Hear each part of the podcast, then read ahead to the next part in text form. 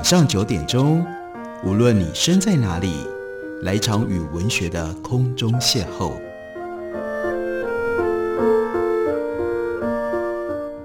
杨照谈书，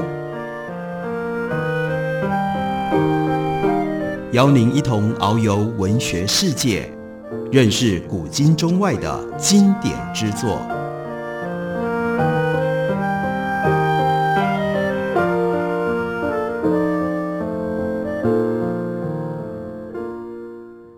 听众朋友，大家好，欢迎收听杨照谈书。本节目于台北广播电台 FM 九三点一，每个星期一到星期五晚上九点为大家播出。我是杨照，在今天节目当中要为大家介绍的，这是猫头鹰出版的新版的书。这本书的书名叫做《闺蜜的历史》，作者呢是两位女性，有着在研究跟书写还有私人情谊上密切关系的 Marianne Yalon 以及 Teresa Brown。他们用两个人合写这一本书，同时要来表达在历史上女性的友谊如何在时间当中。不断的发展，但是在记录上可能受到了男性控有记录跟叙述的权利，因而遭到了扭曲。这真的就是一本关于女性情谊在西方的历史上发展的记录。我们看他们两位作者告诉我们，在西方大约从一八零零年左右，女性的友谊开始变得浪漫。英国、法国和美国的女人，就只举其中的几个例子。她们开始用情人的字句来写信，对女孩和女人来说，称彼此为 “darling”、“sweet” 或者是 “precious”，以及说要爱对方到天长地久。这个时候越来越常见，少女相拥相亲。对于他们迷恋同学，也不避讳。女人相信男女关系绝对不可能如两个女人之间的亲爱关系那般的真心，而且当订婚或者是结婚带走了他们的好姐妹，会让他们感觉到愤恨难平。美国历史学家 Carter 在他的经典著作《女人之间的纽带》，让读者注意到这个新的心态。他说。根据 New England 女人的日记跟信札发现，从18世纪末到19世纪中，他们发明了一种新的自我意识、理想化的女性友谊概念。他认为这种 paradigm shift 典范转移和女人越来越认同 heart 心，这个心包括了爱、同情、怜悯、同感等等，这是有关系的。女人应该要对情感比较缺乏的男人打开他们的 heart。他们的心，一般的理解是男人比较坚强，也比较理性，因此可以与女人的极端感性互补。但这种观点同时可以将全女性的友谊提升到比以前更高的评价。这些改变的根本原因，也可以在大西洋的对岸，也就是在英国看得到。在那里，友谊的崇拜变成了和爱情的崇拜一样大受欢迎。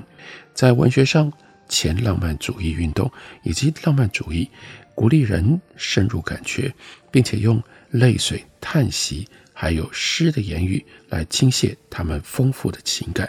另外，在欧洲大陆看一下，有法国卢梭的《新爱洛伊斯》，还有德国歌德更有名的《少年维特的烦恼》，这两本都是在当时的重要跨国畅销小说。情感被提升到了文化面向的地位，和启蒙时期的理性原则旗鼓相当。不感性、没有天生的情感温柔、友谊和爱的倾向的女人或者是男人，到这个时候会被视为是有缺陷的人。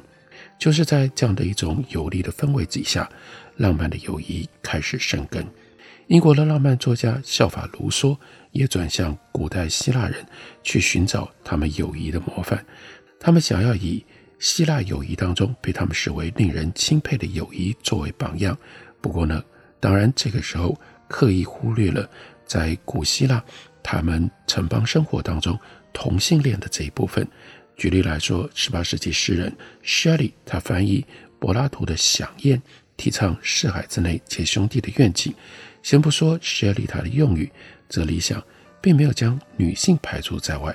不过，即使如此，十九世纪女人之间开始流行的浪漫友谊，恐怕 Percy Shelley 他自己也意想不到吧。像爱情一样，两个女孩或两个女人之间的浪漫友谊，经常是热情的、专属的、痴迷的。少女的迷恋经常是从女子学校开始萌芽，甚至在其中一个人或两个人都结了婚，仍然持续着发展成为一辈子的友谊。社会不只接受两个女人之间有亲密的情感，还实际上提倡这种关系作为女性的典范。当男人有他们的工作、俱乐部或者是小酒店，那要看他们的阶级会去不一样的地方。那对女人呢？还有什么是比和最好的姐妹淘在一起更好的呢？如果两个女人动了想要住在一起的念头，没有丈夫、妈妈或者是阿姨当挡箭牌，可能就会有人开始说闲话了。例如说，三十九岁的 Alina Butler 和二十三岁的 Sarah Ponsonby 两个人在一七七八年离开爱尔兰的家，想要一起私奔到北威尔斯。他们第一次私奔就遭到家人阻扰，以以下的信函所述，这是 Butler 小姐的一位亲戚所写的，说这两个私奔的人被逮到了，和男人无关，看起来只不过是一桩浪漫友谊关系的策划罢了。和男人的同性恋比较起来，两个女人之间的浪漫友谊并不是有损家族名声的糟糕事情。最后。巴特勒小姐跟庞森比小姐的家人允许他们搬到威尔斯，他们在那里同居超过了五十年。他们的神圣友谊很久而纯洁，让他们成了非常有名的一对。和巴特勒跟庞森比同时代的人不会把 romantic 和 lesbian 画上等号。lesbian 这个词要等到十九世纪末才开始流行。lesbianism 是用来描述两个女人之间的性爱行为，一直到一八七零年代才收录于社会科学家的词汇当中。和男人、女人都适用的同性恋，那是 homosexuality，都是在十九世纪末才开始流行起来。在那之前，女性的浪漫友谊通常不会被视为和性爱有关，所以一个女人可以对另一个女人表达深厚的感情。甚至大胆示爱也不会让人怀疑这是不当的行为。美国同性恋历史学家 d e m i l i o 和 Freeman 警告我们，不要将复杂的浪漫友谊关系视为单一的行为，也不要把它全部推给 Proto-Lesbian 的关系。十九世纪的时候，美国有一些同居伙伴关系的女人，似乎对性爱兴趣不大，或者是毫无兴趣。其他女性伴侣，以今天的话来说，也是性活跃，可能是女同性恋。于是，根据历史学家 Smith Rosenberg 他所提议的模型，我们可以将浪漫友谊视为延伸，从一端是忠诚异性恋，到另外一段完全不妥协的同性恋。女孩和女人之间情感的依恋，在十九世纪初的英国、德国跟法国等地，都已经是让人很熟悉的现象。在这些国家当中，浪漫不但迷住了读者们的想象，还渗透到多数普罗文化当中。在德国城市威玛，环绕歌德的男人跟女人文学圈圈，就在这样的环境当中。哲学家叔本华他的妹妹，也是最畅销作者 Joanna 的女儿 Adela，就发展了他的第一次伟大浪漫依恋。他先后和两个女人热恋。最近一篇详尽的传记。就以 Adler 作为例子，叙述在德国知识分子的复杂氛围当中，有浪漫关系的朋友，他们可以做得到的事。我们拥有来自 Adler 的信札和日记，以及来自跟他同时代的人所撰写的观察等等有关他生活的大量记录。所以我们可以呈现比其他19世纪欧洲或者是美国女人更详细的故事。当时那些女性的热情友谊。只有被稀疏的记录下来。Adler 的友谊必须和他所处的特定文化背景、关键历史片刻来一起了解。同时代的英国作家 Anna Johnson，他将 Adler 和 Martin 他们的伴侣关系视为本质上很德国。他可能没有想到会在一对英国女性情侣身上发现同样特性。Adler 小时候。跟他守寡的母亲来到了威玛，他的母亲迅速建立成功的文学沙龙。这原来是来自于法国，但这个时候呢，沙龙也在德国很流行了。甚至吸引了文学大师歌德。歌德跟 Joanna 交朋友，也跟他早熟的女儿 Adela 有交情。歌德相当喜欢 Adela，他帮忙辅导他的文化教育，保持了一种亦师亦友的关系，一直到歌德去世。Adela 小时候的朋友 Pagavich 是他亲爱的同伴，一直到他二十六岁，在现存来自于他们的一生来往的信札当中，其中有一封 Adela 写给了 Pagavich，就说：“我会用尽我生命的力量来爱你。”如果你不快乐，我也活不下去，因为唯有你了解我所有的想法，并和我一样经历过一切。友谊在这里呈现为完全认同对方，令人想起亚里士多德众所周知的那样一种异体同心的理论。Pashibich 他回复 Adler 的热情，我们可以从他一八一六年七月的信件当中看出。他说：“只要你是属于我的。”我就会永远快乐。你会一直属于我吗？有什么东西会让我们两个人分开吗？讽刺的是，将他们分开的那是 Pashbitz，她决定嫁给歌德当时活在世上唯一的儿子 August。不过 Adler 在 Pashbitz 她后来不幸福的婚姻当中，一直仍然担任她最好的闺蜜。她甚至帮 Pashbitz 看别的男人发展婚外情。不过，Adela 在日记当中也抱怨，她跟 Pashwitz 比以前更少见面，没有人会像她爱 Pashwitz 爱得如此之深。这是介于爱情跟友谊当中的两个女人之间的关系。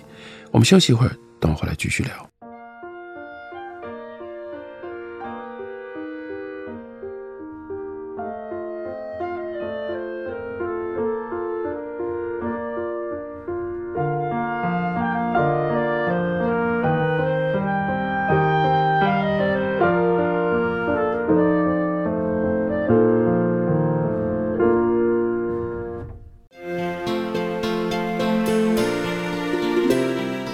大家好，我是方山。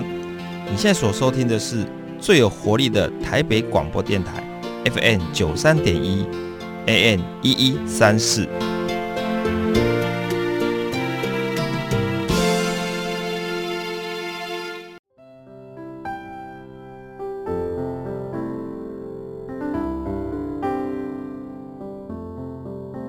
听见台北的声音。拥有颗热情的心，有爱与梦想的电台，台北广播 FM 九三点一。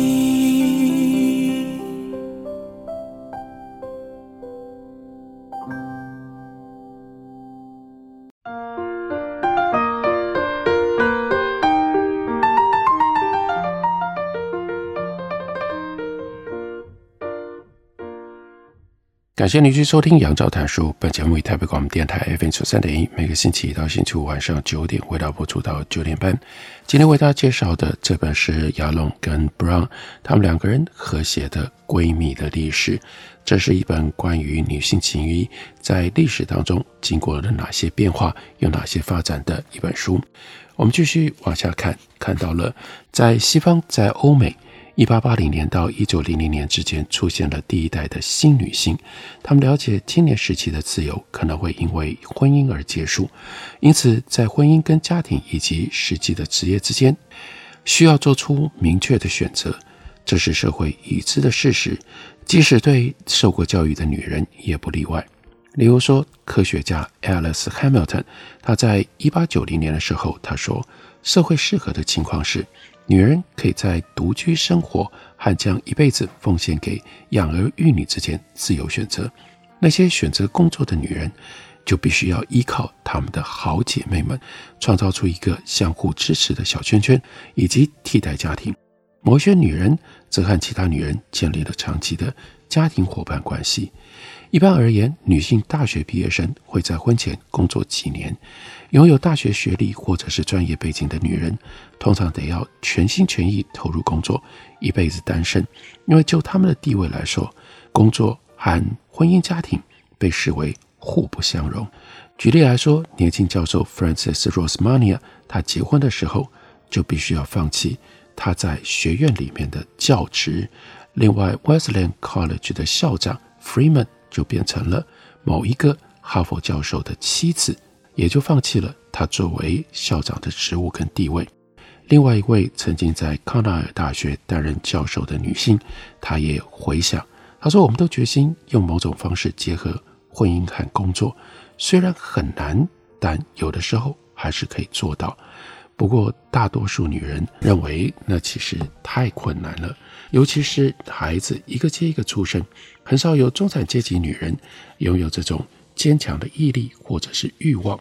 我们另外来看的，那就是工人阶级。”工人阶级女性通常没有不工作的选择，甚至在婚后，尤其如果她们是移民，从一八八零年到一九一九年，有两千三百万移民到美国，主要来自于德国、北欧、意大利、俄罗斯、波兰和罗马尼亚，另外有加拿大和拉丁美洲来的移民。此外，在美国的西岸还有中国跟日本的工人。整体来说，人口大量增加。大概有四分之一之多移民涌入东部跟中西部的城市，尤其是纽约和芝加哥。当美国从乡村走向城市的时候，纽约跟芝加哥这两个城市已经扩张。居住在城市里的美国人，从一八七零年的一千万人增加到一九二零年五千四百万人，这是非常快速的增长。不论他们来自于国外，或者是来自于乡村。工人阶级女人找工作，希望他们最后可以脱离低社经地位。不过，拥挤的工厂、血汗工厂、低薪，是多数女性移民和贫穷白人的命运。黑人女性更惨，甚至连工厂工作的机会都没有，只能够做做私人家里打扫、煮饭等等工作。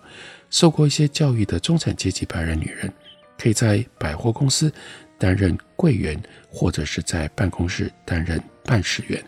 中产阶级拥有良好教育的女孩，她们可以找老师啦、记者啦、社工以及医学跟法律方面非常少数的职缺。当这些女人在一个陌生的世界里一路奋斗打拼的时候，她们就会需要朋友来分享她们的困难，以及分享她们的梦想。友谊多半是相同社会阶级成员之间的事情。虽然来自纽约善意俱乐部的 Ellen Tracy。她可以乐观地写，他的社团提供像他自己这样的工人阶级女孩和有闲阶级女人交朋友的机会，但这种友谊其实非常罕见。社团支持者很少邀请工人阶级的女孩到家里做客，姐妹情谊或许存在，但是很少跨越种族跟阶级的界限。一位来自波兰的犹太移民 Sadi Flon，他就说了一个典型的故事。Sadi 他和来自同属工人阶级背景的女孩交友，这是在一九零零年左右。Sadi 当时在纽约的一家血汗工厂做裙子，一天要工作十个小时，一个礼拜要工作六天，这样下来只能够赚到四块美金的周薪。他和一个名叫做 Ella 的女孩住在一起，Ella 和他在同一个工厂工作，一周赚五块钱。可能是因为 Ella 比较有经验，萨蒂他自己就说：“我们将整个房间占为己有，一周呢付一块半的房租，做一些轻松的家事。我们在煤油炉上煮饭，过得不错。从以下这个开支表，我们可以看得出来，那就是一个礼拜茶花六分钱，可可亚花一毛钱，面包跟卷饼四毛钱，蔬菜罐头两毛钱。”马铃薯一毛钱，牛奶两毛一，水果两毛钱，奶油一毛五，肉六毛钱，鱼一毛五，洗衣服两毛五。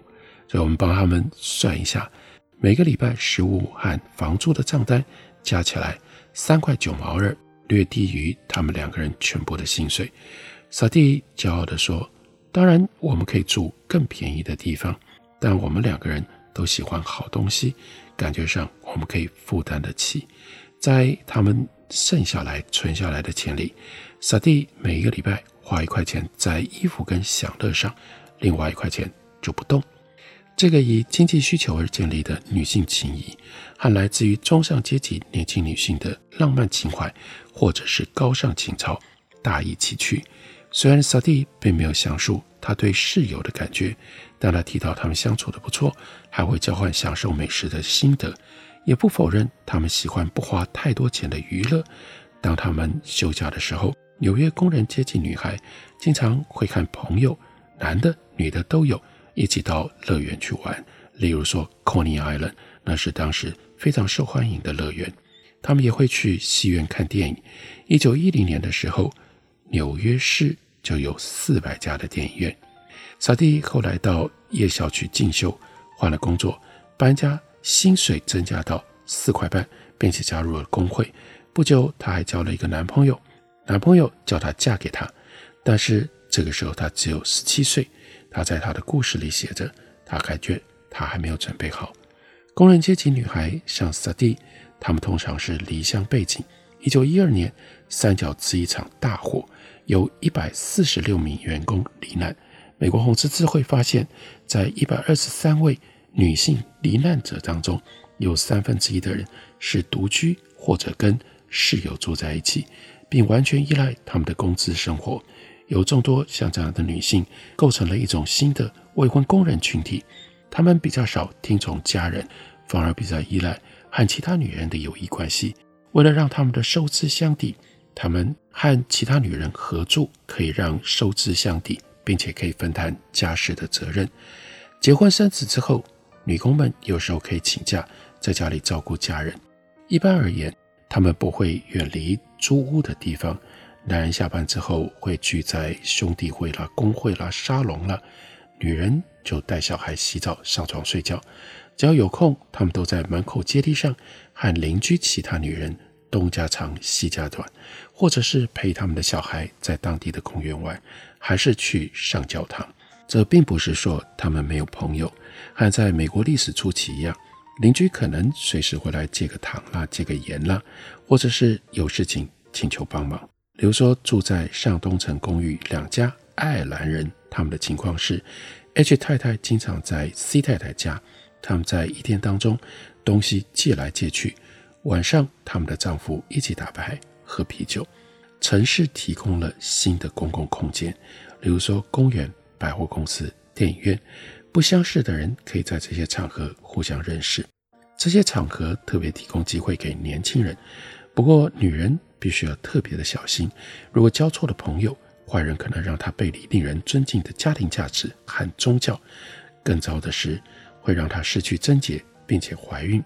勾引跟强暴并不只是低俗小说当中令人恐惧的情节，也是女工比其他人更常遇见的真实事件。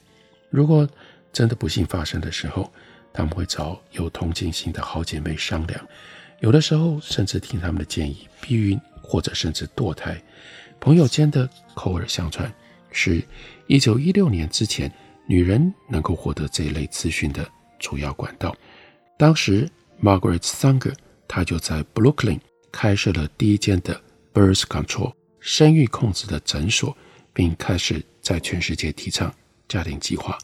幸运的是，某一些早期的进步力量，对于都市穷人的其他需求很敏锐。提供了免费的幼稚园，或者是体育馆啦、游泳池啦，并且提供了成人教育、夏令营等等新的服务。这些服务最初是由女性社团所赞助的，后来就出现了这个非常特别的人，叫做 Jane Addams。他在美国提倡睦邻运动，使得这些服务变得更加完善。jam Adams 当然也是一个女性。她是一八六零年出生，一九三五年去世。她和她的好友另外一位女性 Ellen Stott，一八五九年出生，一九四零年去世。他们在芝加哥共同创立了具备有历史性质的霍尔馆。霍尔馆为其他美国安居屋就建立了模范。所以在这本书里，大家另外可以找到亚龙和 Brown 凸显出具备有开创性的。新女性，这两位女性，她们创办了霍尔馆，让霍尔馆当中成为女性在家庭之外，她们可以借由同性之间的友谊跟合作得到一种新的安定、有所扶持的环境。这个故事非常的精彩感人，就请大家如果有时间的话，可以自己来看一下这两位作者他们所合写的闺蜜的历史，介绍给大家，推荐给大家。感谢您的收听，明天同一时间我们再会。